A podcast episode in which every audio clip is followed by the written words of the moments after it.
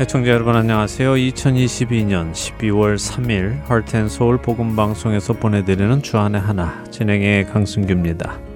지난 한 주도 주님 한 분만으로도 내 삶이 충분합니다라는 고백과 함께 감사의 삶을 사신 여러분 되셨으리라 믿습니다.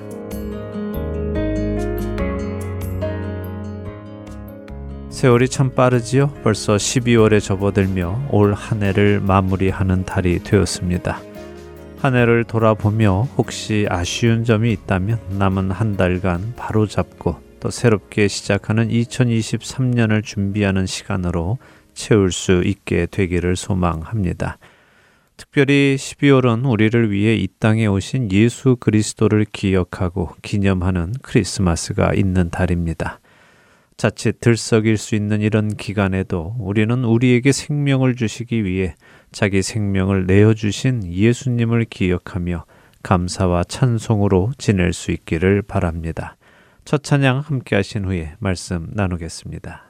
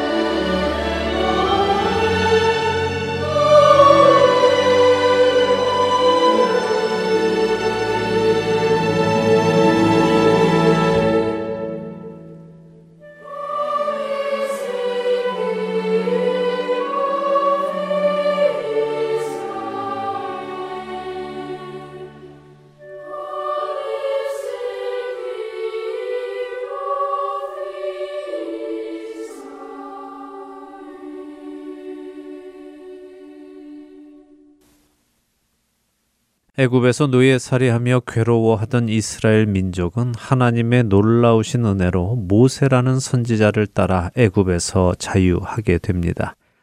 6월절 어린 양의 피로 죽음의 신에서까지 보호받는 놀라운 기적을 경험한 이스라엘 백성들. 그들은 자신들의 눈앞에 있던 홍해가 갈라지는 것도 경험하며 약속의 땅으로 한 걸음씩 가까이 가지요. 약 3개월 정도가 지나서 이스라엘 민족은 시내산에 도착합니다. 하나님께서 처음 모세를 떨기나무 가운데서 만나시고는 출애굽기 3장 12절에서 내가 반드시 너와 함께 있으리라. 내가 그 백성을 애굽에서 인도하여 낸 후에 너희가 이 산에서 하나님을 섬기리니라고 약속하셨던 바로 그 자리에서 모세는 하나님을 예배하게 됩니다. 모든 것을 아시는 하나님을 또 한 번 모세는 경험하게 되는 것이죠. 하나님께서는 모세를 산으로 부르셔서 이스라엘 백성들이 하나님의 자녀로서 지켜야 할 규례인 십계명을 비롯하여 여러 가지 율법을 전해 주십니다. 모세는 하나님의 그 말씀을 백성들에게 전하지요. 이스라엘 백성들은 하나님께서 모세를 통해 하신 그 모든 말씀을 준행하겠다고 약속합니다.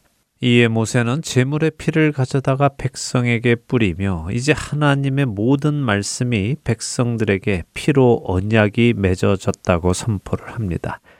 이로써 하나님이 이스라엘의 하나님이 되시고 이스라엘 백성은 하나님의 백성이 되겠다고 그들이 약속을 한 것이지요. 이렇게 언약이 맺어지자 하나님께서는 모세를 산 위로 다시 부르십니다. 그리고는 하나님께서 이제 이스라엘 백성들 사이에 거하실 수 있는 성막을 만드는 규례를 설명해 주시기 시작하고 어떻게 제사를 드려야 하는지에 대해 설명을 해 주십니다. 그리고 하나님께서는 십계명을 돌판에 새겨 주시는데요. 그런데 모세가 이렇게 하나님께 올라와서 하나님께서 이스라엘 백성들 사이에 머무실 수 있는 성막과 머무실 수 있는 방법인 제사에 대해 배우고 있던 그때에 하나님의 말씀을 모두 준행하여 하나님의 백성이 되겠다고 했던 이스라엘 백성들은 무엇을 하고 있었습니까? 모세가 40일간 하나님을 만나고 있는 그동안 이스라엘 백성들이 무엇을 했는지 여러분은 출애굽기 32장을 통해 잘 알고 계실 것입니다.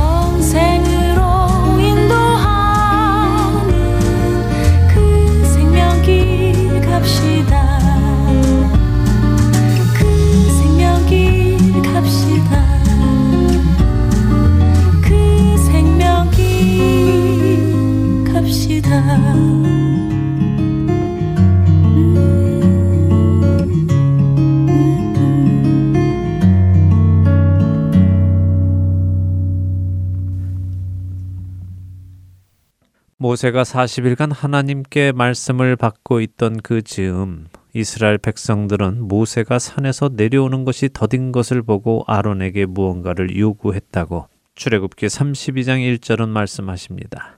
백성이 모세가 산에서 내려옴이 더딤을 보고 모여 백성이 아론에게 이르러 말하되 일어나라 우리를 위하여 우리를 인도할 신을 만들라 이 모세 곧 우리를 애굽 땅에서 인도하여 낸 사람은 어찌 되었는지 알지 못함이니라. 하나님의 모든 말씀을 지켜 준행하겠다고 피의 언약을 맺은 이스라엘 백성들은 불과 42일이 지나자 하나님의 말씀을 떠납니다. 그리고는 모세의 형 아론에게 가서는 하나님을 만나러 간 모세는 어떻게 됐는지 모르겠으니 우리를 인도하여 가나안 땅으로 데리고 갈 신을 만들어 내라고 요구하지요. 근데 이들의 이 말은 무슨 뜻일까요? 여호와 하나님이 아닌 다른 신을 만들어 내라는 말일까요? 그런 의미는 아닌 듯 합니다. 왜냐하면 백성들의 요구에 아론이 그들에게서 금고리를 받아 모아 녹여서는 송아지 형상을 정밀하게 새겨 만들었는데 그 금송아지 형상을 보고 이스라엘 사람들이 이렇게 말하기 때문입니다. 아론이 그들의 손에서 금고리를 받아 부어서 조각칼로 새겨 송아지 형상을 만드니 그들이 말하되 이스라엘아 이는 너희를 애굽 땅에서 인도하여 낸 너희의 신이로다 하는지라. 출애굽기 32장 4절의 말씀입니다. 이스라엘 백성들은 자신들을 애굽 땅에서 인도해 낸 신이 누구인지 분명히 알고 있었습니다. 그 신과 얼마 전에 그들은 피로 언약도 맺었습니다. 그렇기에 그들은 자신들을 구원하신 하나님이 분명 여호와 하나님이신 것을 알고 있었습니다. 그럼에도 불구하고 그들은 금으로 만든 송아지를 보며 이것이 자신들을 애굽 땅에서 인도하여 낸 바로 그 신이라고 부릅니다.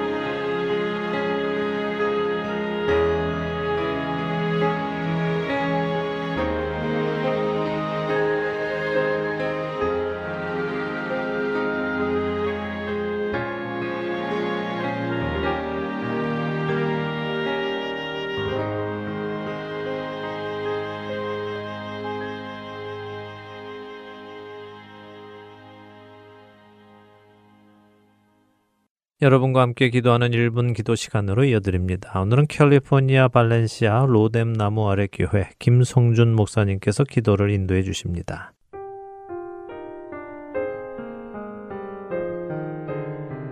애청자 여러분 안녕하세요. 하트앤서울 복음방송 1분 기도 시간입니다. 저는 캘리포니아 발렌시아에 위치한 로뎀 나무 아래 교회를 섬기는 김성준 목사입니다. 청고마비의 계절 아름다운 가을을 넘어 이제는 겨울로 치닫고 있습니다. 여러분이 사시는 각 지역에 나뭇잎이 울긋불긋하게 물든 아름다운 모습을 즐기셨으리라 생각이 됩니다. 저는 지금 조지아 아틀란타 지역에 와 있는데 캘리포니아에서는 경험할 수 없는 아름다운 자연의 변화를 만끽하고 있습니다.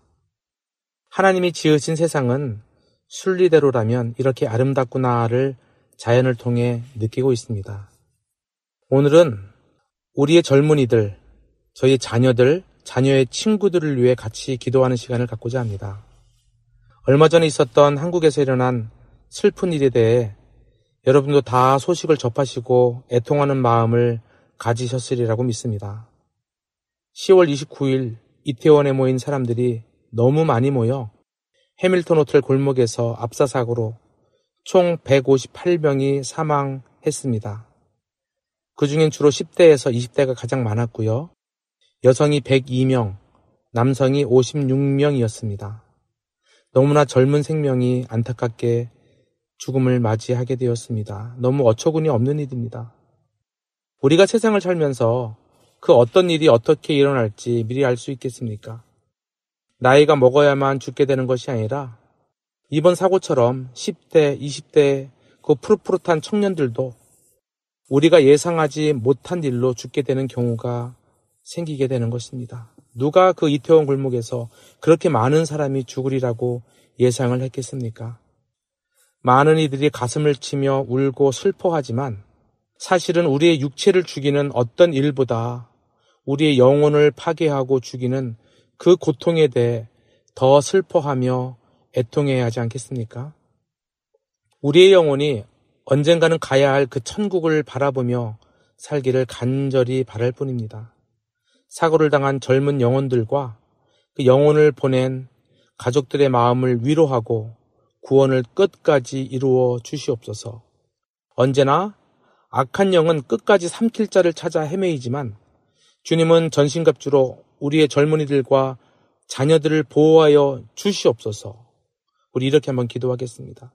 우리의 자녀들, 젊은이들을 위해 우리 성경을 펴놓으시고요. 시편 91편으로 우리 오늘 같이 한번 보호 기도하시는 시간을 가졌으면 좋겠습니다.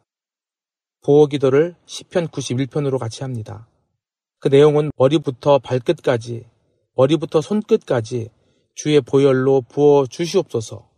불의하고 악한 것들 다 거두어 주시옵소서. 천군 천사 보내셔서 보호하여 주시옵소서. 보복의 영, 안가풍의 영은 묶임을 받고 떠나갈지어다. 하나님의 말씀으로 전신갑주를 입혀주세요. 의의 흉배를 붙여주세요. 진리의 허리띠를 메어주세요. 복음의 신발로 무장해주세요. 믿음의 방패를 주세요.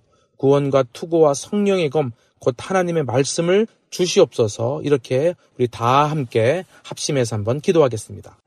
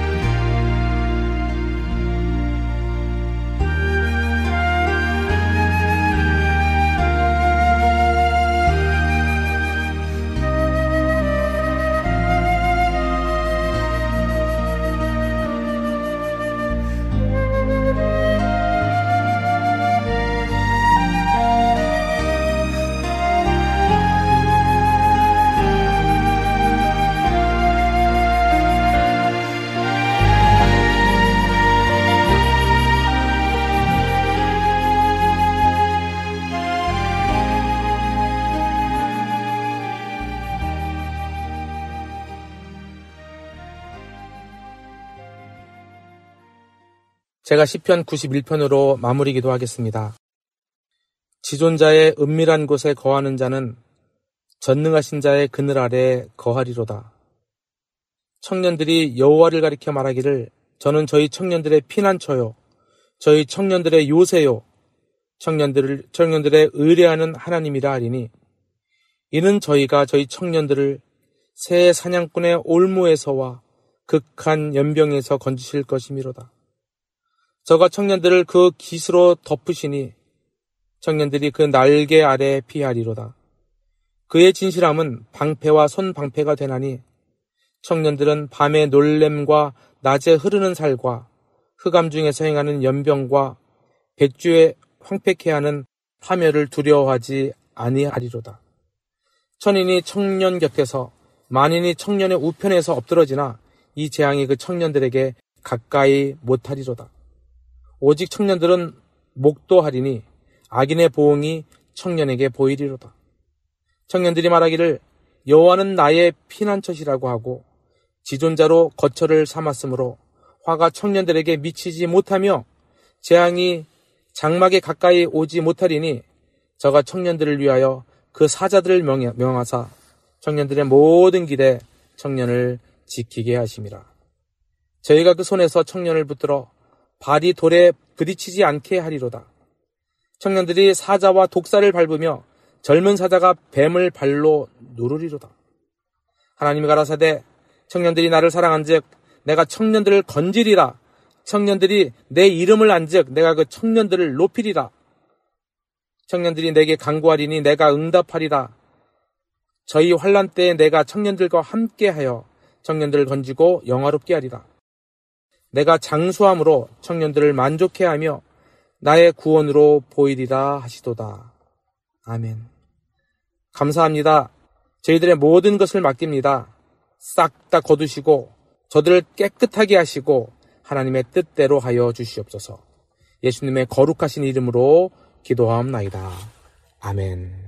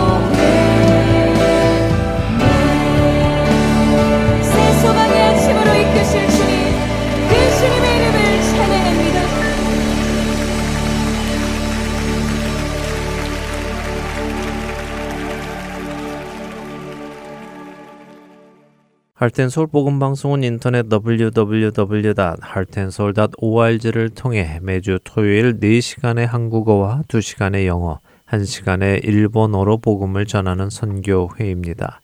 이 방송은 스마트폰 앱이나 팟캐스트를 통해 여러분의 스마트폰에서 들으실 수 있으며 매주 댁에서 CD나 MP3 CD로 받아서 들으실 수도 있습니다. 자세한 문의는 방송사 사무실 전화번호 602-866-8999로 해주시면 안내해 드리겠습니다.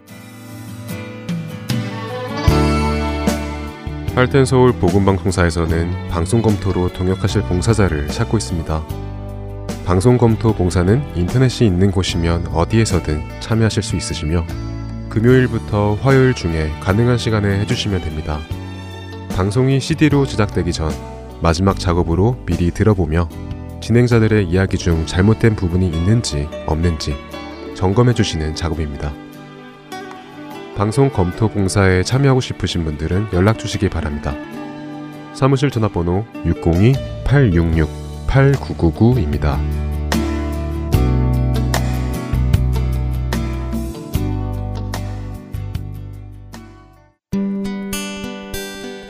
기쁜 소식 사랑으로 땅끝까지 전하는 아랜소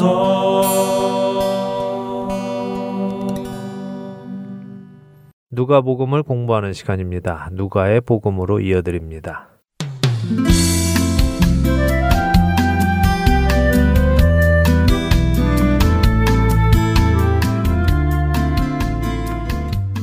애청자 여러분 안녕하세요. 누가복음을 공부하는 시간입니다. 누가복음 진행의 함혜진입니다. 네, 여러분 안녕하세요. 강승규입니다. 지난 시간 끝에 누가복음 22장 39절부터 기록된 겟세만의 기도를 읽기만 하고 마쳤습니다. 예, 그렇습니다. 이제 예수님께서 습관을 따라 감람산에 가셨다고 하시고 제자들도 따라갔다고 하시죠.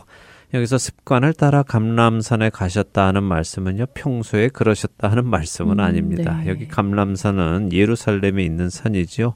예수님은 주로 멀리 떨어진 갈릴리에서 많이 사역을 하셨으니까 여기에 습관처럼 오시기는 쉽지 않았겠죠. 이 말씀은 지금 십자가를 지시기 위해 예루살렘에 들어오신 이후에 매일 저녁 감람산에 가셨다 하는 말씀입니다. 앞장인 누가복음 21장 37절에 낮에는 성전에서 가르치시고 밤에는 감람산에서 쉬셨다 이렇게 아시죠?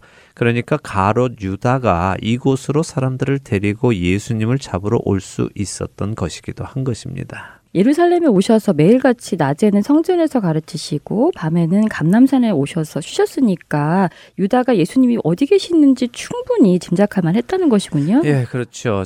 여기 누가 복음은요, 예수님이 기도하신 곳을 감람산이다 이렇게 기록을 했습니다. 그런데 마테나 마가복음은 겟세만의 동산 이렇게 기록을 하고 네. 있죠.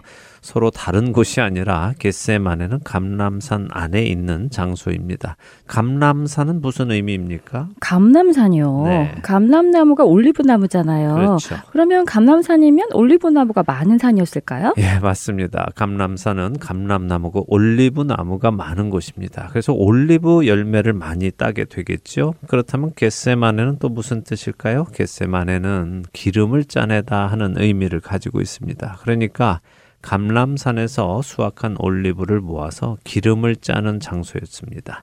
바로 이곳에서 예수님은 기도를 하십니다. 마치 기름을 짜듯 기도를 하셨다는 말씀인가요? 맞습니다. 지난주에 읽은 누가복음 22장 44절은 예수님의 기도하는 모습을 땀이 땅에 떨어지는 핏방울 같이 되었다 이렇게 하시죠. 정말 온 힘을 다해서 기도하신 것이군요. 네, 누가는 이 장면을 간단하게 기록했지만요. 우리는 다른 복음서와 함께 생각을 좀 해보지요.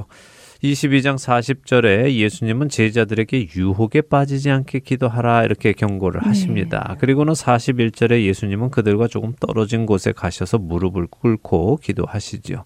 예수님께서 제자들에게 유혹에 빠지지 않게 기도하라라고 하셨을 때 그 의미는 무엇일까요? 어떤 유혹일까요? 이곳 감람산으로 오시기 전에 만찬을 드시며 무슨 말씀을 하셨지요?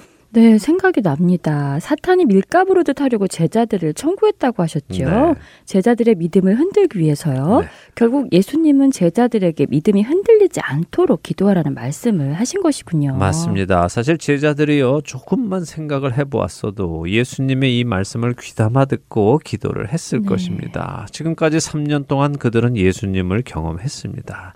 그분이 하신 모든 말씀이 이루어지는 것을 보았지요. 그분이 병자를 고치시고 귀신을 쫓으시고 파도를 잠재우시고 물 위를 걸으시고 오병이어로 5천 명을 먹이고도 남기시는 것을 보았습니다. 그랬다면 이들은 예수님이 결코 헛된 말을 하실 분이 아니다 하는 것을 알았을 네. 것입니다. 그렇다면 예수님께서 오늘 너희가 나를 버리고 도망할 것이다. 나를 부인할 것이다. 라고 하셨다면, 아, 그런 일이 일어나겠구나. 나는 어떻게 해야 하지? 아, 예수님이 흔들리지 않도록 기도하라고 하시는구나 하면서 기도했어야 네. 했습니다. 근데 그들은 어떻게 했습니까? 우리가 아직 읽지는 않았지만 45절에는 그들이 잠든 것을 보셨다고 하시죠? 그들은 왜 잠을 자고 있었을까요? 그러게요. 자기 자신들을 믿었기 때문일까요? 그랬을 것입니다. 물론 그들에게는 육신의 피곤함도 있었을 것입니다. 마태복음 26장 41절과 43절에 예수님은 마음은 원이로되 육신이 약하도다 이렇게 하시지요. 음. 또 그들의 눈이 피로했다고 하시기도 합니다. 사실 그날 저녁 이들은 예수님과 유월절 만찬을 하면서 포도주를 마셨습니다. 유월절 규례대로 한다면 최소 4잔 이상의 포도주를 마셨을 것입니다. 그러니까 예수님께서 깨어 기도하라라고 하셨을 때 그 말씀을 듣고 깨어 기도하려고 마음을 먹었어도 육신도 피곤하고 또 포도주도 몇잔 음. 마셔서 술 기운도 돌고 해서 눈을 뜨고 싶어도 뜨지 못하는 그런 상황이었지요. 그랬겠네요. 아주 눈에 졸음이 그냥 꽉 찼겠어요. 그랬겠죠. 그렇지만 육신의 피곤함에만 이유를 찾을 수는 없습니다. 누가복음 22장 45절 한번 읽어 주시죠. 네. 기도 후에 일어나 제자들에게 가서 슬픔으로 인하여 잠든 것을 보시고 네. 누가복음은 제자들이 슬픔으로 인하여 잠들었다고 하시네요. 그렇습니다. 무슨 슬픔으로 인해 잠이 들었다는 말씀일까요? 글쎄요. 누가만이 이것을 기록했기 때문에 명확하게 그 의미를 파악하기는 힘이 듭니다만 아마도 자신들의 충성심을 몰라주시는 예수님의 말씀에 섭섭해서 슬픔으로 인해 잠이 든 것은 아닐까 생각이 음. 됩니다. 근데 중요한 것은 육신의 피곤함이나 정신적인 슬픔으로 잠이 들었다고 해도 결국에는 이들은 예수님의 말씀을 진지하게 받아들이지 않았다는 것입니다. 여전히 자신들은 예수님의 말처럼 예수님을 버리고 도망갈 일이 없다고 스스로 생각하고 있다는 것이죠. 만일 그들이 예수님의 말씀을 정말로 믿었다면 술이 번쩍 깰 수도 있고요. 정신이 말씀에 집중하였을 것입니다. 우리도 예수님의 말씀을 믿지 않고 자기 스스로를 믿으면요. 영적인 잠에 빠지게 됩니다. 이 점을 기억하시고 자신을 신뢰 하지 말고 예수님의 말씀을 신뢰하게 되기를 바랍니다. 또 한 가지 생각해 볼 것은요. 예수님의 기도입니다. 뭐라고 기도하시죠? 아버지의 뜻이거든 이 잔을 내게서 옮기시옵소서. 그러나 내 원대로 맛이 없고 아버지의 원대로 되기를 원하나이다라고 하셨죠. 네. 자, 이것이 바로 기도입니다. 우리는 기도를 할 때요. 하나님께 내 기도를 들어 달라고 합니다. 네.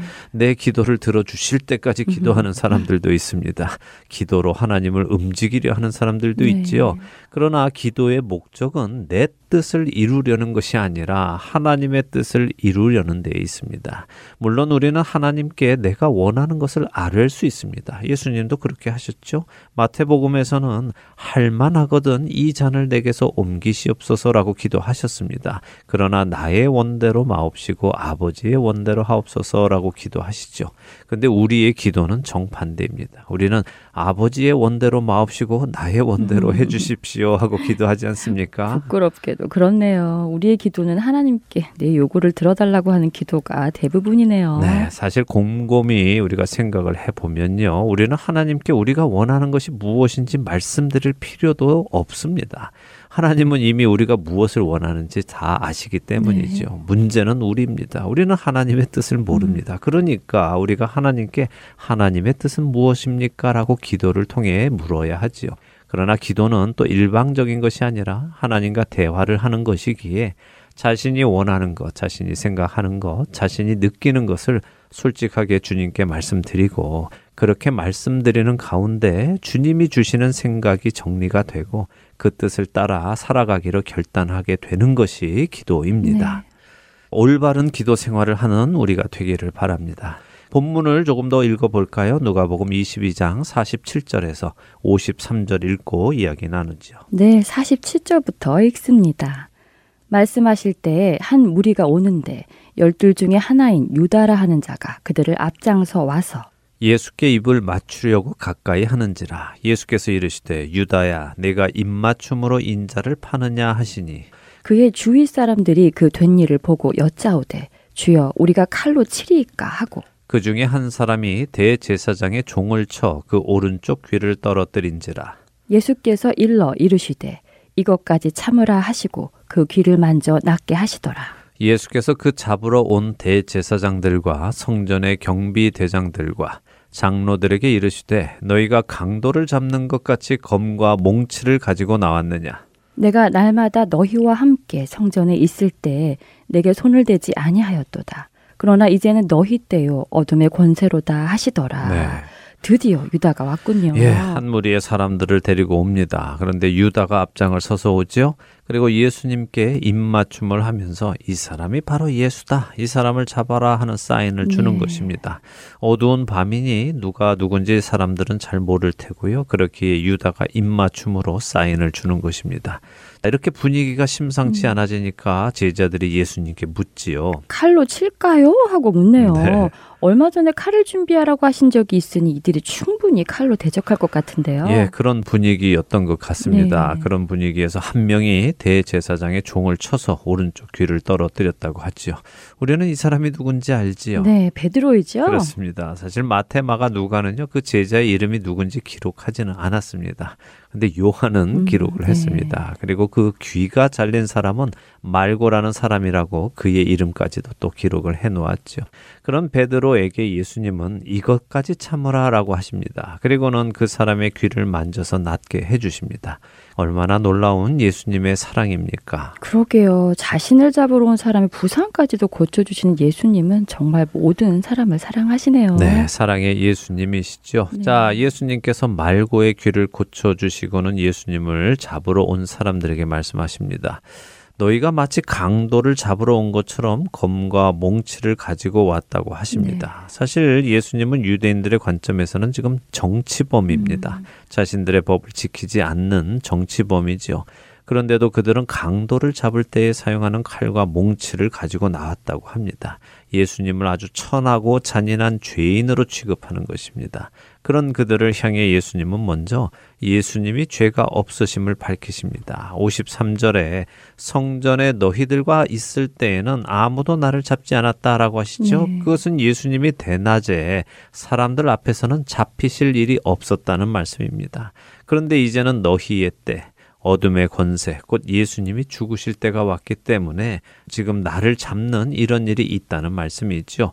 그러나 우리가 이 말씀을 오해해서는 안 될 것입니다. 어둠의 권세가 결코 예수님을 이긴다는 것은 아니라는 사실입니다. 어둠의 권세가 잠시 이기는 것처럼 보이지만 그것이 끝은 아니라는 말씀이시죠. 네. 예수님을 부활하심으로 승리하실 것이니까요. 그렇죠. 이 일은 어둠의 권세가 이기는 것이 아니라 하나님께서 계획하신 구원의 사역을 완성하시기 위해 잠시 그렇게 하시는 것 뿐입니다. 그리스도인의 삶, 하나님의 자녀의 삶도 동일하다는 사실을 믿으시고 이 세상에서 잠시 어둠의 세력이 우리를 삼키는 것처럼 보인다 하더라도 결코 어둠의 세력은 빛의 세력을 이길 수 없다는 사실을 믿고 주님 안에서 믿음을 지키는 우리가 되기를 바랍니다. 또 읽어보지요. 54절에서 62절입니다. 네, 누가복음 22장 54절부터 읽습니다. 예수를 잡아 끌고 대제사장의 집으로 들어갈새 베드로가 멀찍이 따라가니라. 사람들이 뜰 가운데 불을 피우고 함께 앉았는지라 베드로도 그 가운데 앉았더니 한 여종이 베드로의 불빛을 향하여 앉은 것을 보고 주목하여 이르되 이 사람도 그와 함께 있었느니라 하니 베드로가 부인하여 이르되 이 여자여 내가 그를 알지 못하노라 하더라. 조금 후에 다른 사람이 보고 이르되 너도 그 도당이라 하거늘 베드로가 이르되 이 사람아 나는 아니로라 하더라. 한 시간쯤 있다가 또 한 사람이 장담하여 이르되 이는 갈릴리 사람이니 참으로 그와 함께 있었느니라. 베드로가 이르되 이 사람아 나는 내가 하는 말을 알지 못하노라고 아직 말하고 있을 때에 닭이 곧 울더라. 주께서 돌이켜 베드로를 보시니 베드로가 주의 말씀 곧 오늘 닭 울기 전에 내가 세 번 나를 부인하리라 하심이 생각나서 밖에 나가서 심히 통곡하니라. 네. 아 베드로의 연약한 모습이 나오는군요. 예, 예수님께서 말씀하신 그대로 그는 닭이 울기 전에 예수님을 세 번 부인합니다. 말씀드린 대로 베드로가 예수님의 말씀을 믿었다면 그는 정신을 차리고 기도하고 있었겠지요. 네. 그러나 설마 했을 것입니다. 또한 자기 자신은 결코 예수님을 부인할 것이라고 생각하지도 않았고요. 52절을 다시 보지요. 가롯 유다가 데리고 온 무리가 예수님을 잡아갑니다. 대제사장의 집으로 가지요. 그때 베드로는 어떻습니까? 다른 제자들처럼 도망가지는 않았습니다. 그래도 다른 제자들보다는 나으네요. 예수님을 따라가니까요. 예, 뭐 아무래도 예수님의 오른팔이고 다른 사람들이 다 도망가도 자신은 그러지 않을 것이다라고 당당하게 음. 말했던 그인이 조금 다르기는 하겠죠. 그러나 우리 인간의 의는 서로 조금씩 다를 수는 있어도요. 결국에는 모두 온전하지 못합니다. 나중에 베드로가 다른 제자들을 만나서 야 너희들은 겟세마네에서 다 도망했지만 난 그래도 대제사장 집까지는 따라갔어 라면서 큰 소리 칠 수 있을까요? 나는 그래도 너희보다 나아라고 목에 힘주며 그들과 자신이 다르다고 할 수 있을까요? 다르기는 하지만 도끼니 개끼니 아닌가요? 결국 다 도망간 것인데요. 빨리 도망치거나 조금 더 있다가 도망치거나 누가 누구에게 자랑할 만한 것이 아닌 것 같습니다. 네, 아니죠. 아닌데도 불구하고 우리는 자신의 의를 가지고 다른 이들을 판단하고 정죄하고 내가 더 나은 사람이다라고 생각하기도 합니다. 네. 그러나 그런 것은 다 부질없는 것임을 깨닫는 우리가 되기를 바랍니다. 네. 그런데요, 여기 이 54절에 베드로의 모습을 참 재미있게 표현해 놓은 장면이 있습니다. 그가 예수님을 따라갑니다. 따라가기는 하지만 멀찍이라는 표현을 음, 쓰죠. 네. 예수님의 오른팔로 예수님께 바짝 붙어 다니던 베드로가 지금은 멀찍이 따라갑니다. 왜 멀찍이 따라갈까요? 이것이 바로 우리들의 모습입니다. 나 자신의 안전을 위해 어느 정도의 거리를 유지하면서 예수님을 따라가는 모습.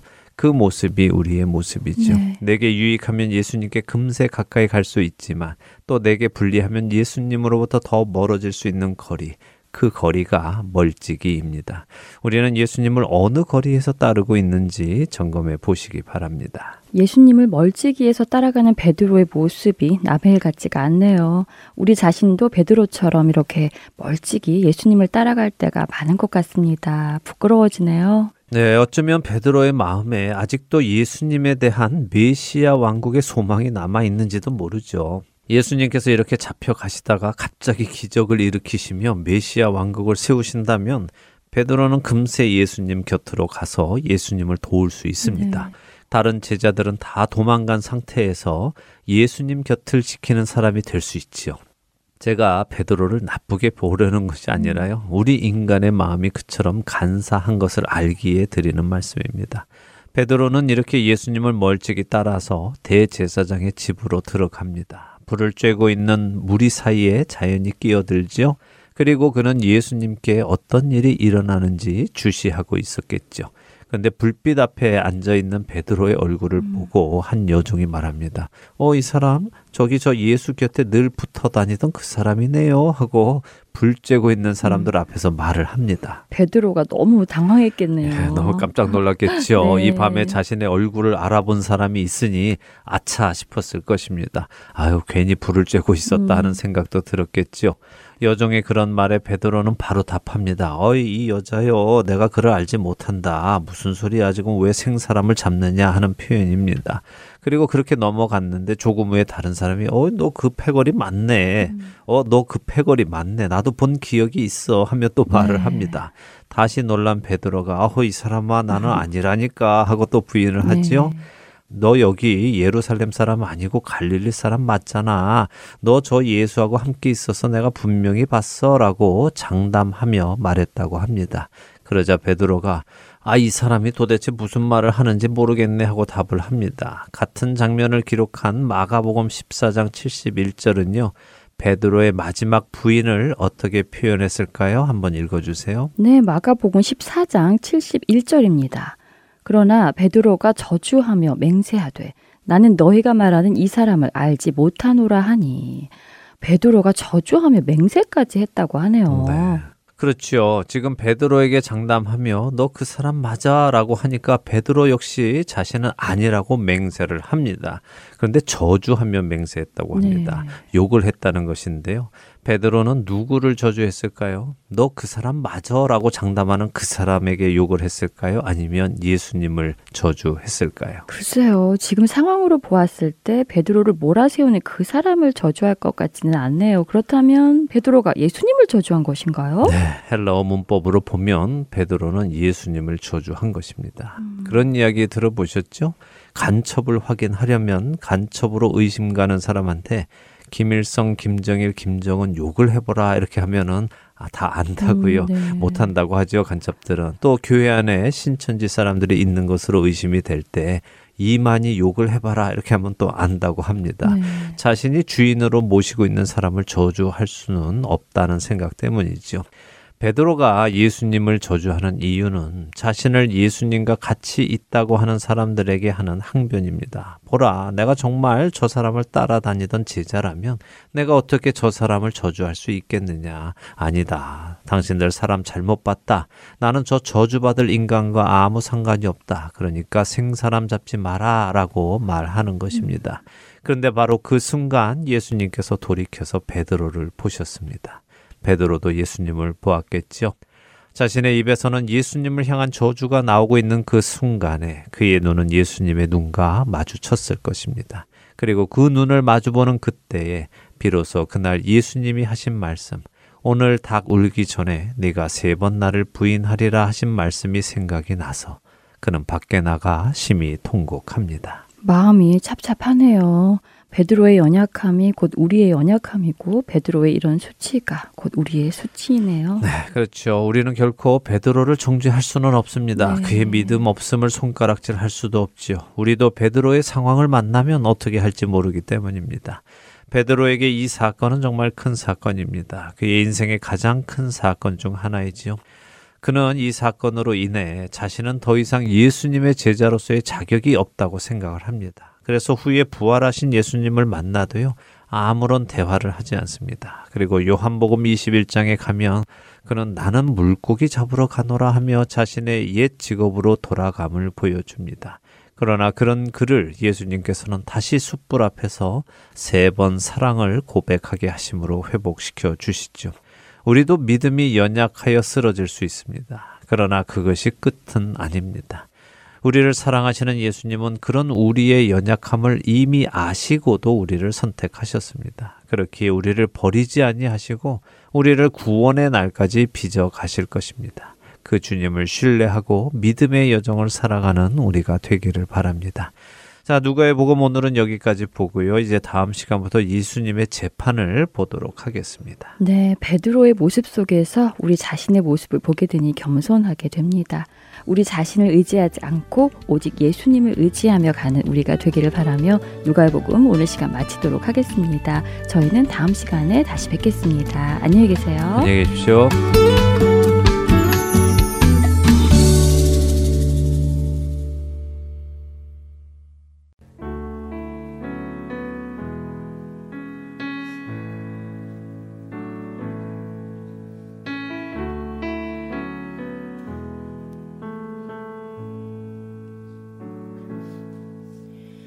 주여 우린 연약합니다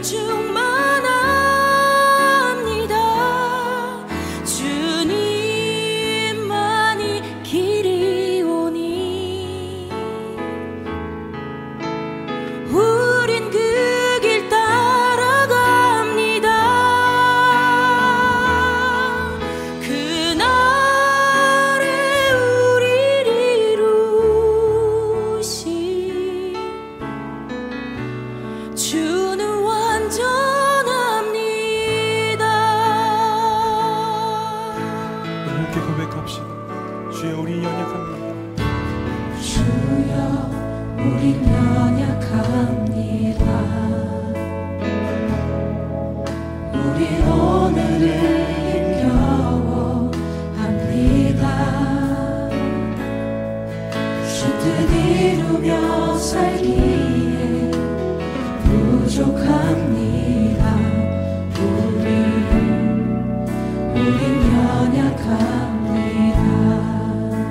넘어집니다.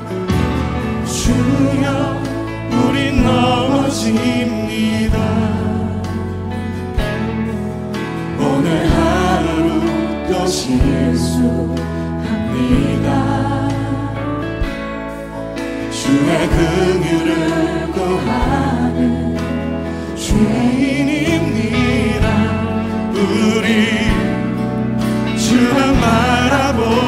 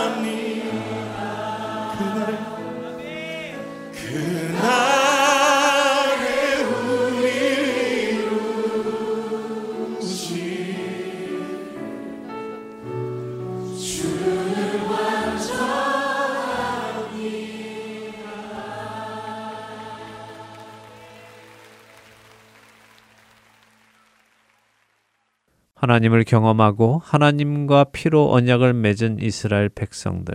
그럼에도 불구하고 그들은 아론이 만든 금 송아지를 보며 그것이 자신들을 애굽에서 구원해낸 신이라고 부릅니다.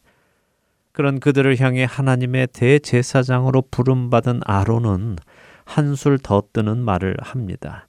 출애굽기 32장 5절입니다.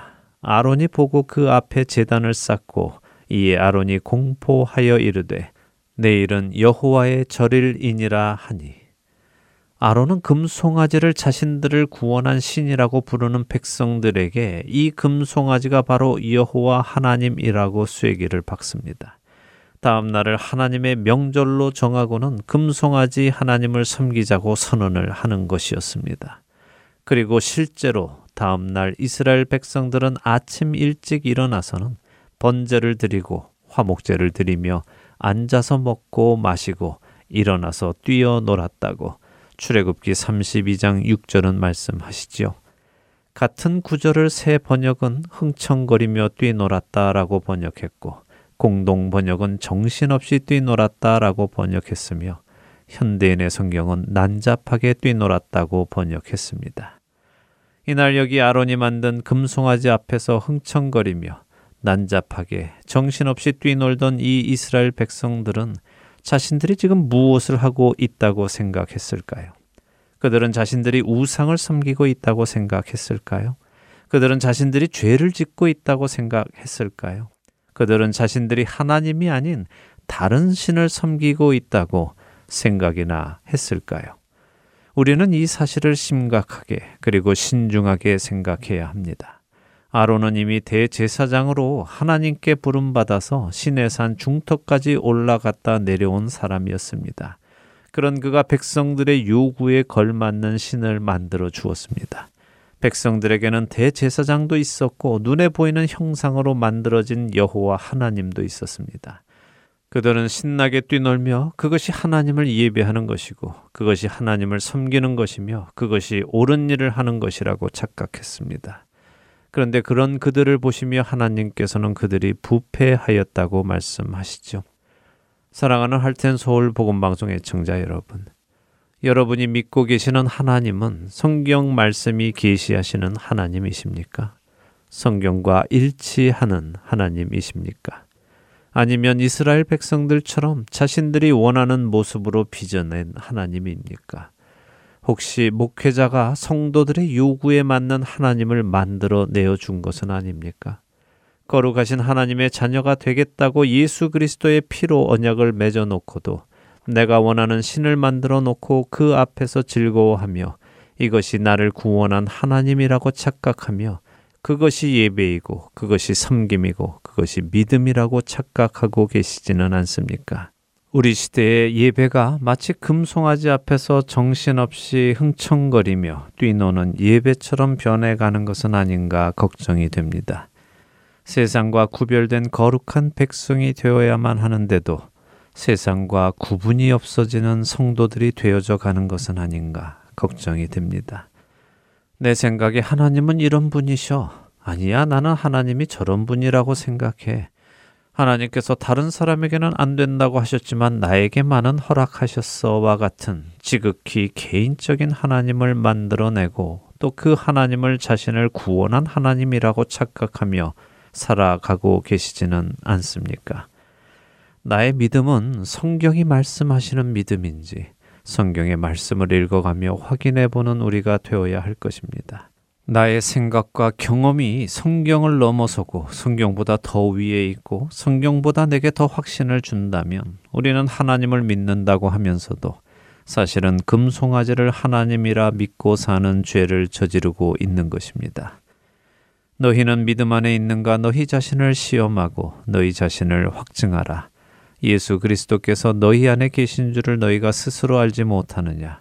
그렇지 않으면 너희는 버림받은 자니라. 고린도 후서 13장 5절의 말씀입니다. 한 주간도 내가 믿는 하나님은 성경 속의 하나님이신지 말씀을 통해 확인하여 참 하나님을 믿고 섬기는 저와 애청자 여러분이 되시기를 소원하며 오늘 주안의 하나 여기에서 마치도록 하겠습니다. 함께 해주신 여러분들께 감사드리고요. 저는 다음 주 이 시간 다시 찾아뵙겠습니다. 지금까지 구성과 진행의 강승기였습니다. 애청자 여러분 안녕히 계십시오. 내 영혼이 내 영혼이 주 앞에 마주 앉았습니다. 내 영혼이 내 영혼이 주 앞에 마주 앉았습니다. 내 영혼이 내 영혼이 주 앞에 마주 앉았습니다. 내 영혼이 내 영혼이 주 앞에 마주 앉았습니다. 말씀하시는 주여 나에게 말씀하소서. 주의 종이 듣겠나이다.